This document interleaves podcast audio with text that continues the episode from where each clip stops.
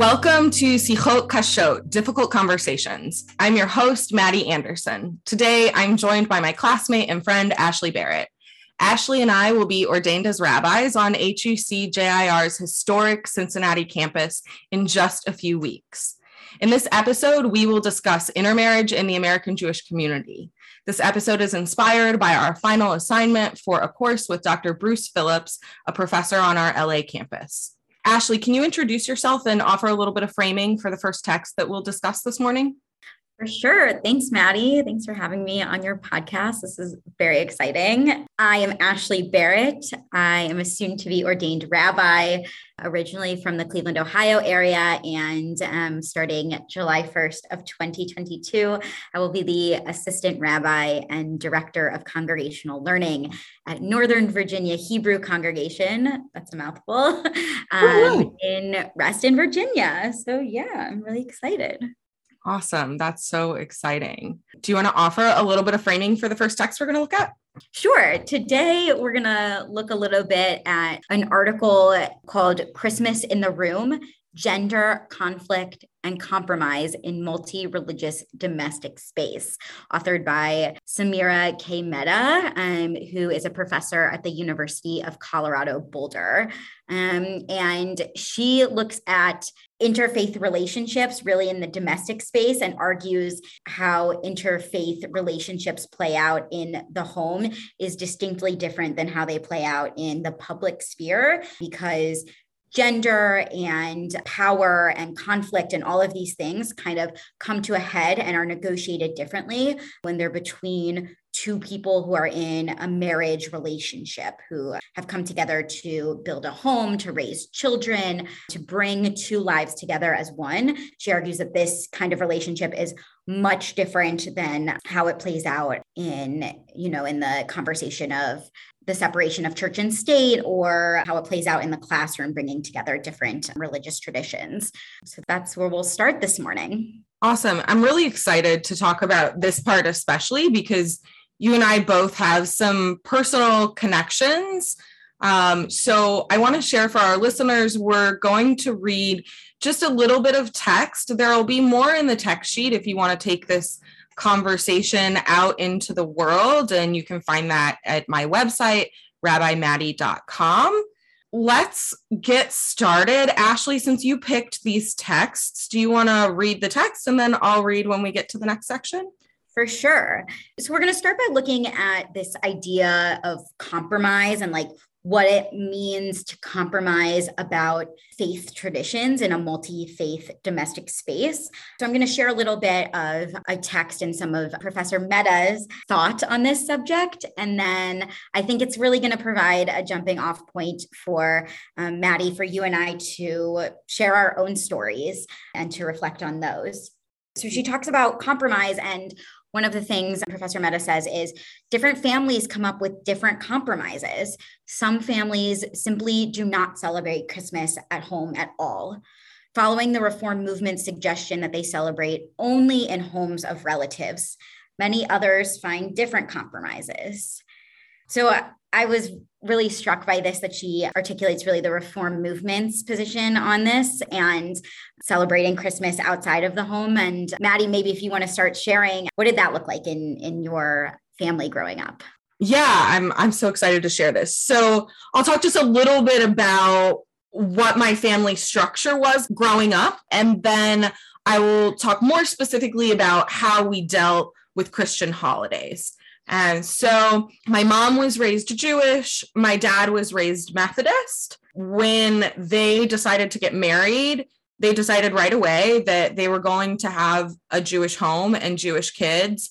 Or, really, as my mom tells it, on their third date, she looked at him and said, I really like you, and I think this could go somewhere, but raising Jewish kids is a non starter for me. And I want to know if you're okay with that and if you're open to that. And he said yes. And so they, you know, kept dating and fell in love. And here I am. Thanks.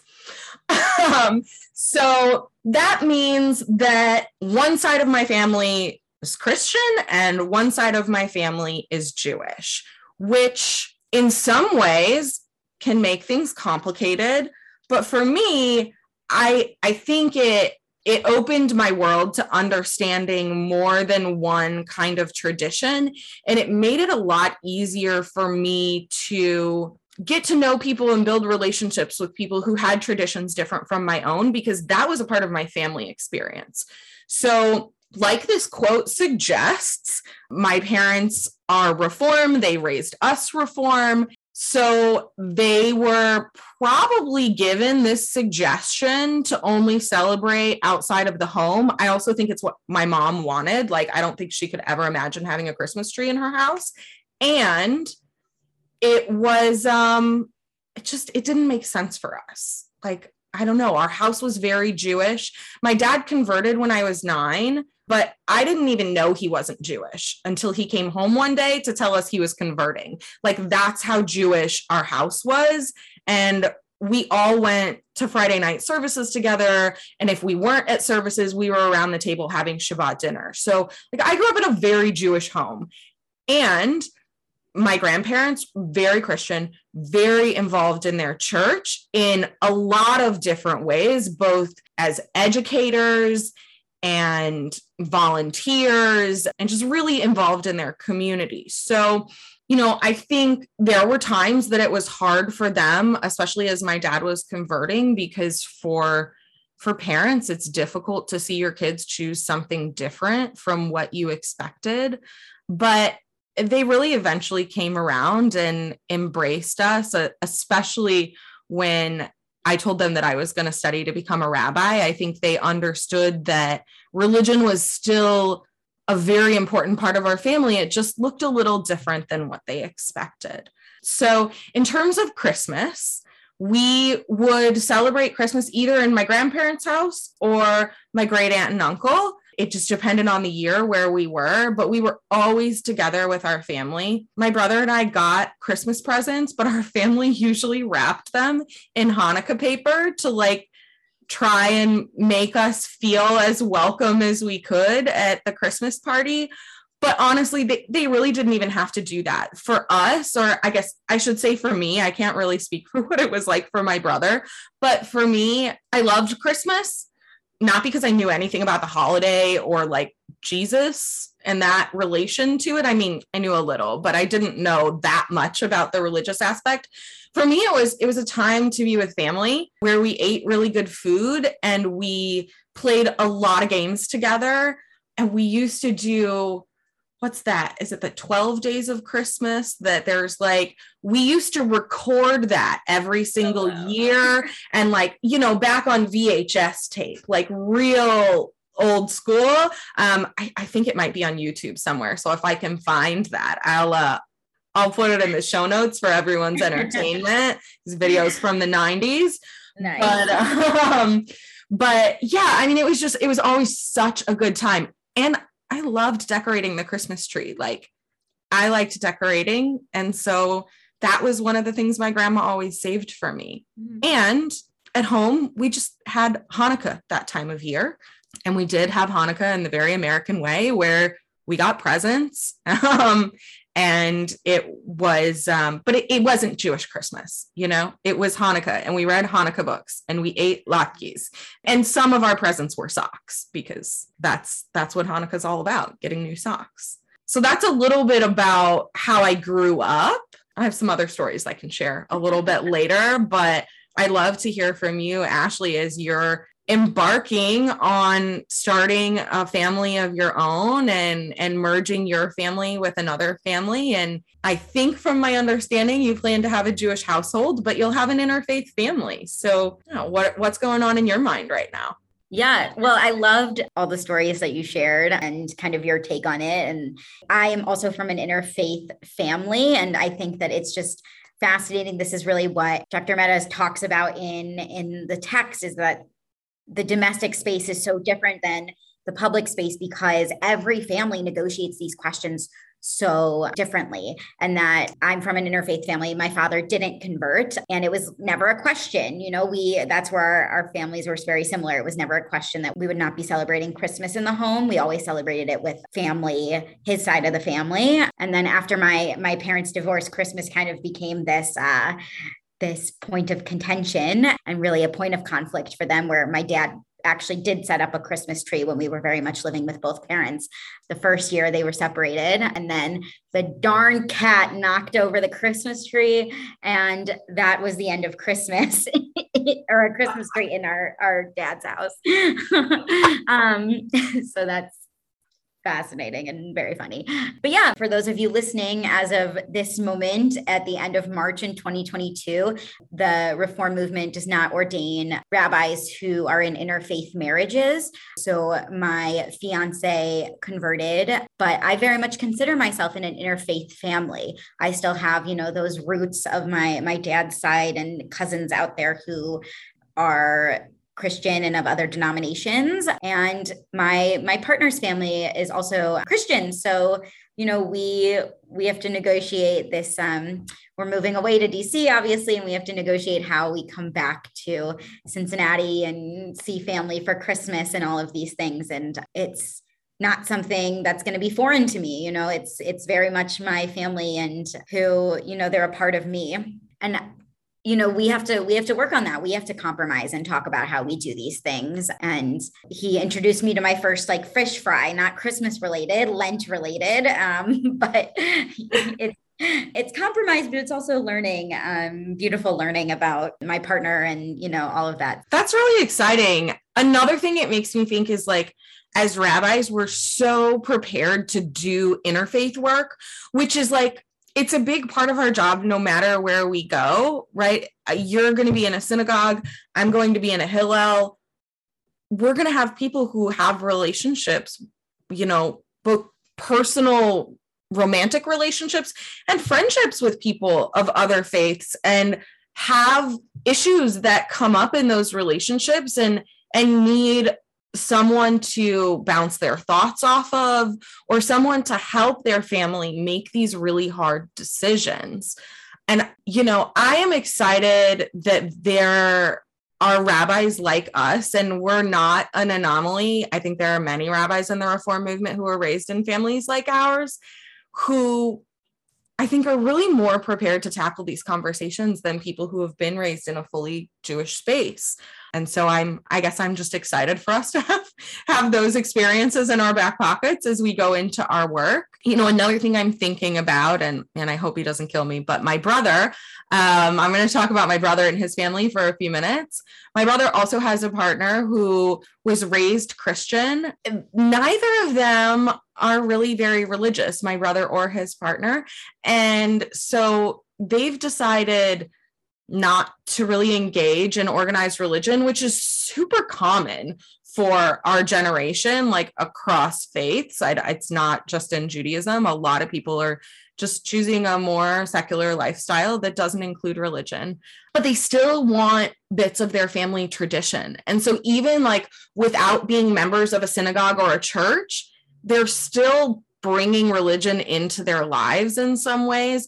And they do have a little bit of everything in their home that time of year. Um, my sister in law, Tori, loves to decorate and she does a fantastic job.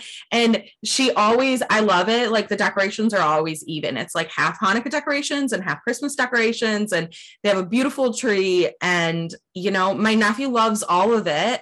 And he's getting to learn about all these different traditions, which will also make him a more open minded person as he grows mm-hmm. up. Um, and so it looks different from the house than what my brother and I grew up in.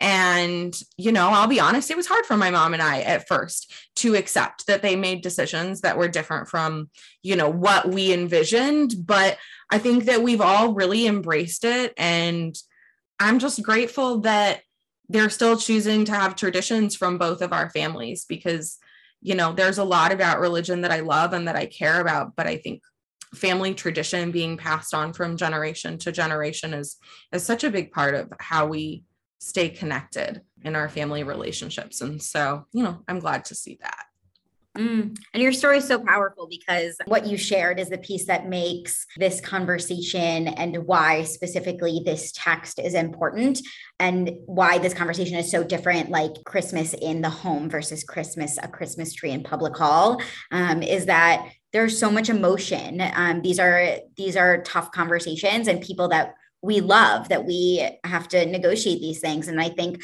where you ended there is like the powerful piece that links all of humanity across time and space is that at the end of the day we're members of our own family unit. And like we we just want to love the people that are in our family and like want to be accepted by them. And i think that rings true for like any conversation that's greater than interfaith marriage. So it's all just about helping ourselves and helping our congregants navigate these questions and figure it out for themselves so they can you know exist in their families and and live happy fulfilled lives. Absolutely. That was really beautiful. Thank you. Okay let's read this next quote from the article and talk about it a little that i think will transition us into our next subject.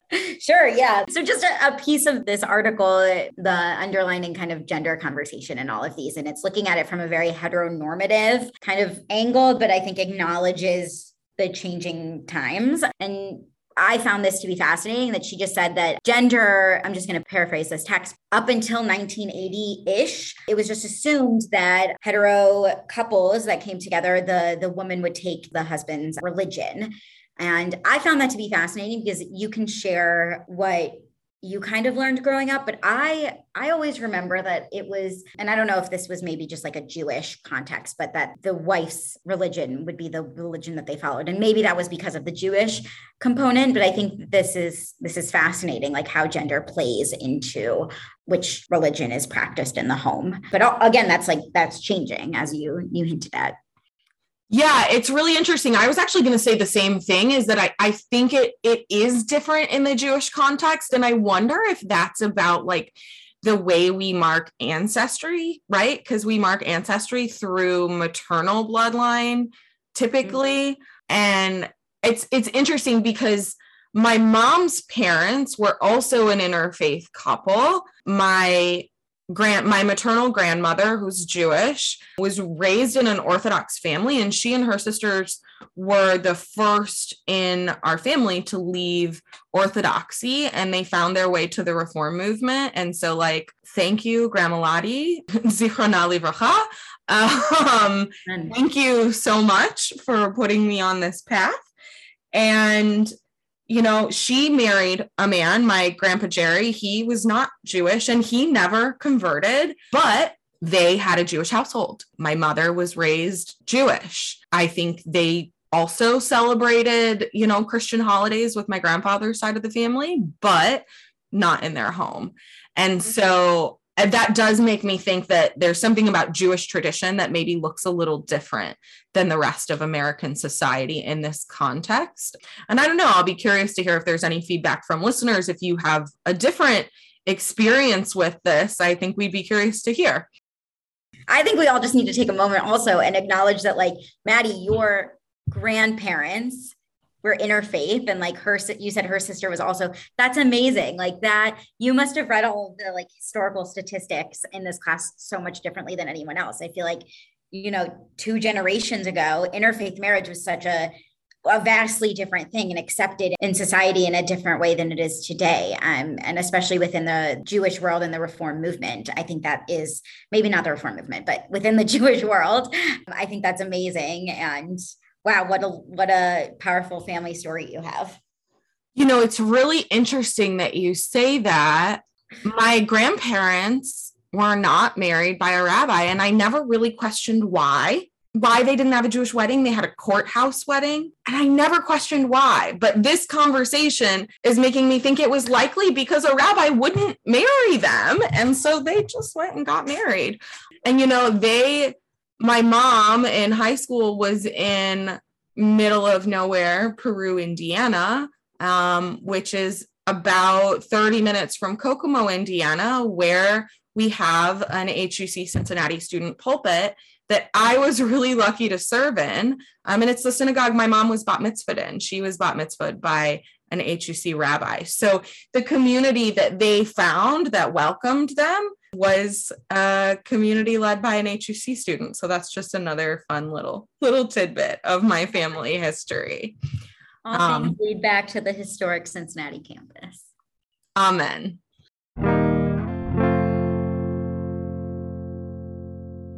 Okay, so I'm going to move us into our next section where we're going to talk about an article that's really um, a report on statistical data. It's titled Intermarriage in the 21st Century, and it's written by our professor, Dr. Bruce Phillips. He is a professor of sociology and Jewish communal service on our Los Angeles campus. And he's among the leading researchers in sociology of American Jewry for over three decades.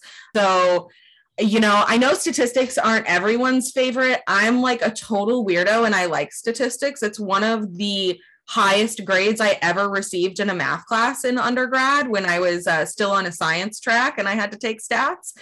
So let's get into it. There's a table in the text sheet that you can look at. I'm going to talk just a little bit about it so the listeners have an idea of what we're looking at.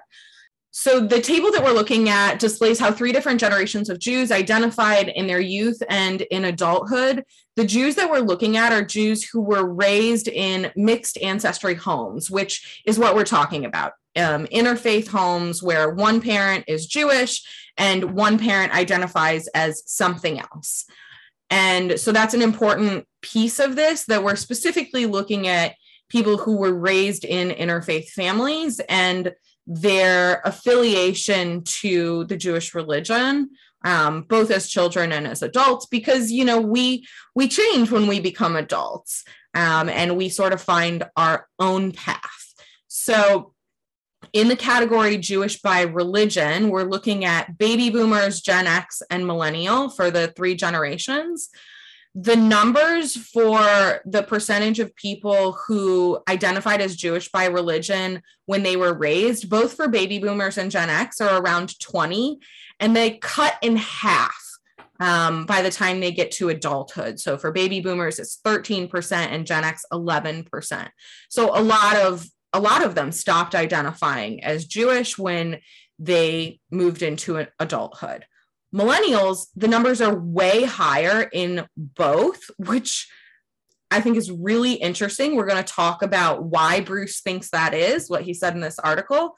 But millennials raised in mixed ancestry homes identified as Jewish by religion 36% when they were being raised. And, and currently, Jewish by religion millennials identify at 27%. So it dropped by t- about 10%, which is similar to the two generations before, but we started 15% higher. So there's significantly more millennials who are identifying as Jewish by religion who come from mixed ancestry homes.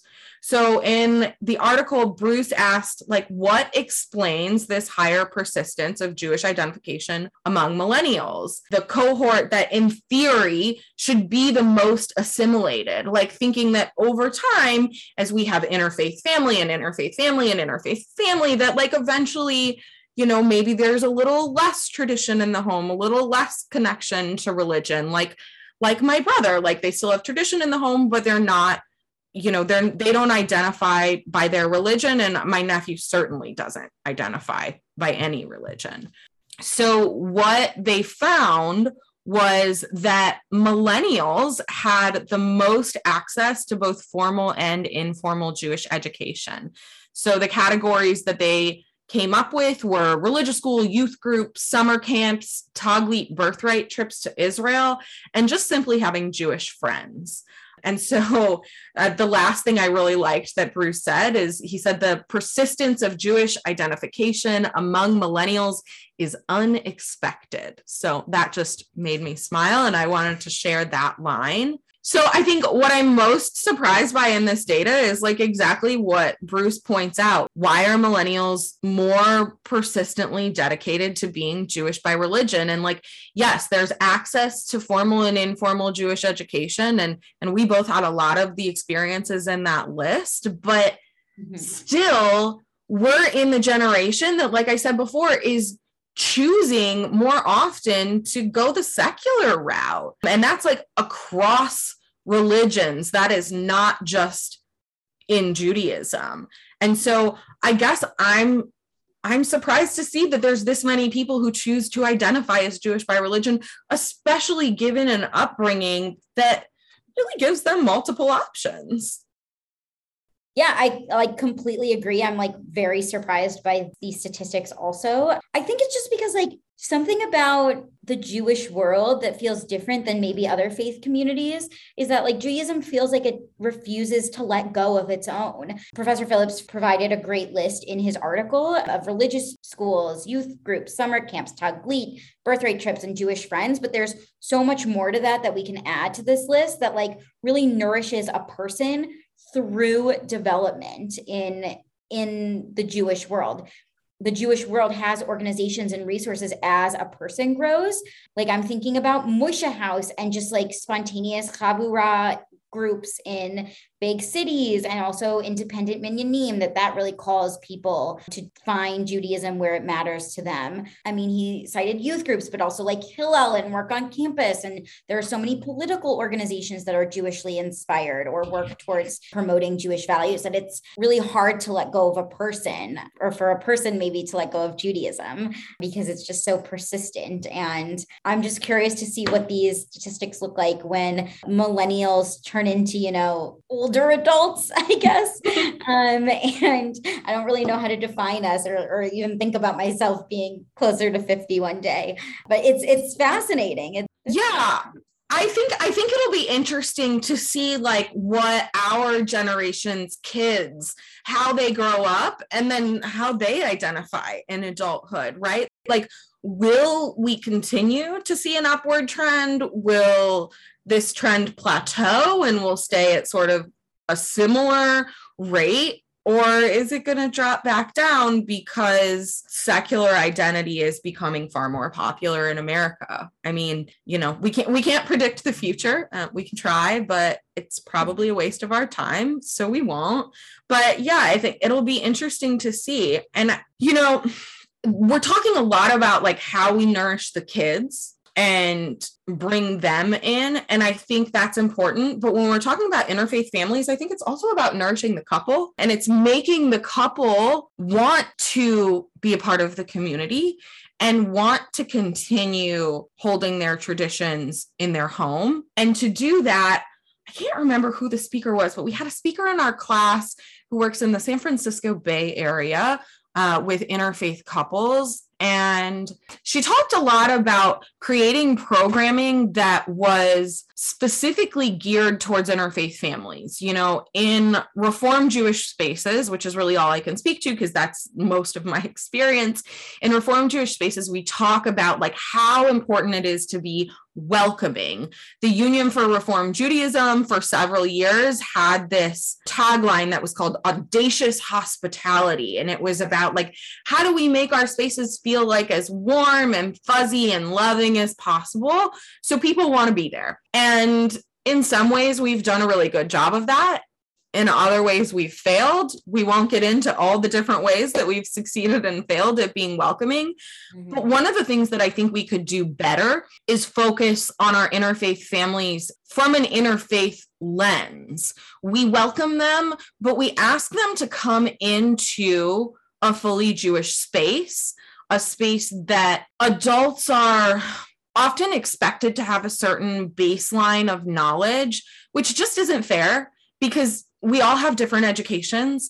Uh, we all came from different upbringings that, you know, maybe you had one year of religious school, or maybe you grew up in a Jewish day school, and our levels of Jewish education are all different. Like, I even felt that coming into rabbinical school. We have classmates who grew up in Jewish day school, and they're like, Hebrew was phenomenal. And I was over there, like, you know, working really hard just to get my Hebrew good enough to get into school. And I've continued to work really hard to improve on it because it's not something I've worked on my whole life. And so I would love to see us find a way to shift our perspective and think about interfaith families in the sense that, like, they don't all know everything. And sometimes the partner who's not Jewish doesn't know anything really except for the holidays that they celebrate in their home and you know the things that they've attended in the community and learned in those spaces and if we created spaces thinking about especially about the non-jewish partner and like how can we create education for non-jewish partners and, and for both partners that's compelling to both people and not infantilizing to the non Jewish partner? How do we make them feel like full members of our community? Because in order for them to embrace it for their children, they have to embrace it for themselves. Yeah.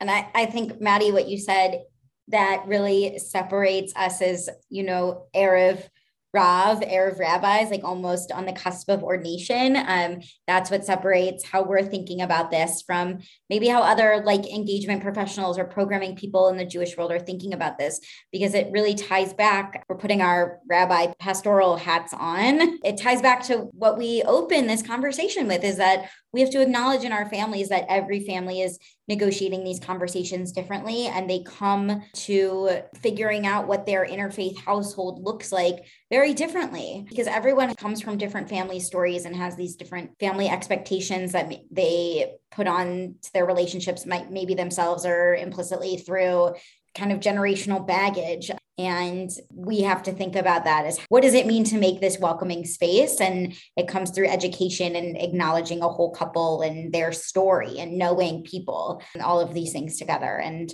I think that's beautiful. And if we can inspire our colleagues and the next generation to create a Jewish world that looks like that and works to help interfaith families come together in that kind of way, that pastoral way almost, I think these statistics might look even better in the future. And maybe that's my eternal optimist. Um, but I, you know, I love Judaism and I, I, I want to see these numbers even better than than millennials are doing right now.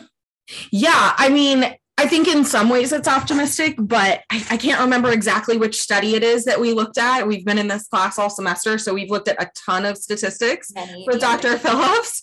Yeah, many, many statistics. Um, but one of the sets we looked at talked about this idea that two interfaith couples actually have the ability to build our Jewish community faster than one Jewish couple. Now, look, we're not saying if you want a Jewish partner, don't look for a Jewish partner. Like, look for a Jewish partner if that's what you're looking for. Ultimately, we want people to have partners that, you know, make them happy and treat them well and, and whom they love. And it doesn't have to be about sharing the same faith. There are other ways to celebrate your faith tradition without being the same faith. And there are opportunities for people to convert into our community if that's if that's what's meaningful for them. But it's not for everyone. You know, like we said, my dad chose to convert, your dad didn't it's different for everyone. And like you said, it's about embracing every individual person and their needs. It's not our job to prescribe what our community should be doing, it's our job to embrace them. And like you said, I think it's an opportunity for our community to grow.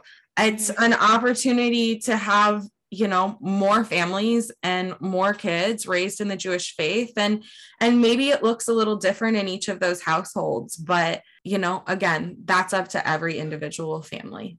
Mm-hmm. We can maybe close with words from my mentor, Rabbi Josh Brown, who is the senior rabbi at Temple Israel in Akron, Ohio, who told me that he firmly believes that interfaith marriage makes the Jewish people more rich and more beautiful. And that's why he loves doing interfaith marriages. And I'm just really excited to, to get out there and do the, the holy work of bringing up the next generation of Jewish people from all family backgrounds. Amen. But amen. Thank you so much, Ashley. Thanks for joining me today. Thanks for taking on our final assignment in this way. It's so much more fun than writing a paper. I'm really excited that we did this and just I really I appreciate you taking the time to join me. Yeah, thanks for having me. This was great.